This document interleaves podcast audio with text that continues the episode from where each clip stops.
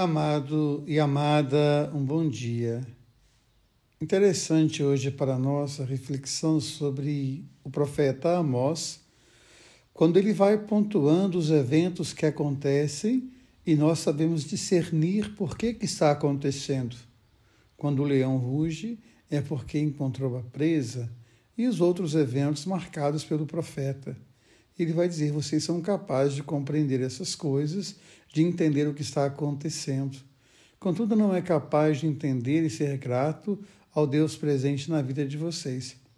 O Deus da providência, o Deus da libertação, o Deus da vida. Somos capazes de compreender tantas coisas, valorizar tantas coisas, e não somos capazes de compreender e valorizar a presença de Deus em nós, na nossa vida, na nossa história. Por isso, muitas vezes estamos presos às cangas, muitas vezes estamos escravos até de nós mesmos.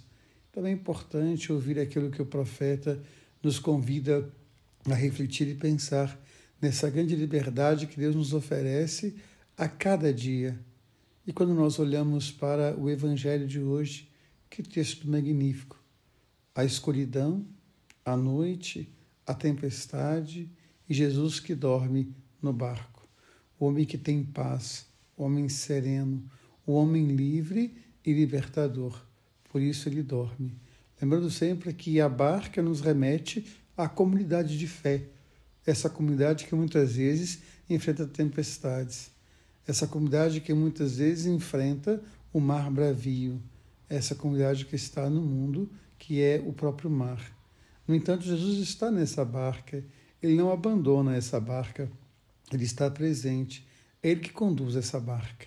Que nós possamos então nos apegar à força dessa comunidade e mais ainda à força daquele que mantém viva essa comunidade, a força daquele que nos convida a ser canal do seu amor todos os dias.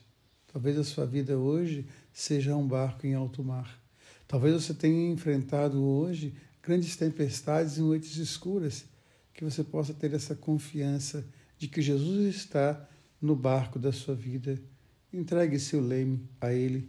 Deixe que Ele conduza a sua história, ou melhor, conduza a sua história com Ele presente no seu coração.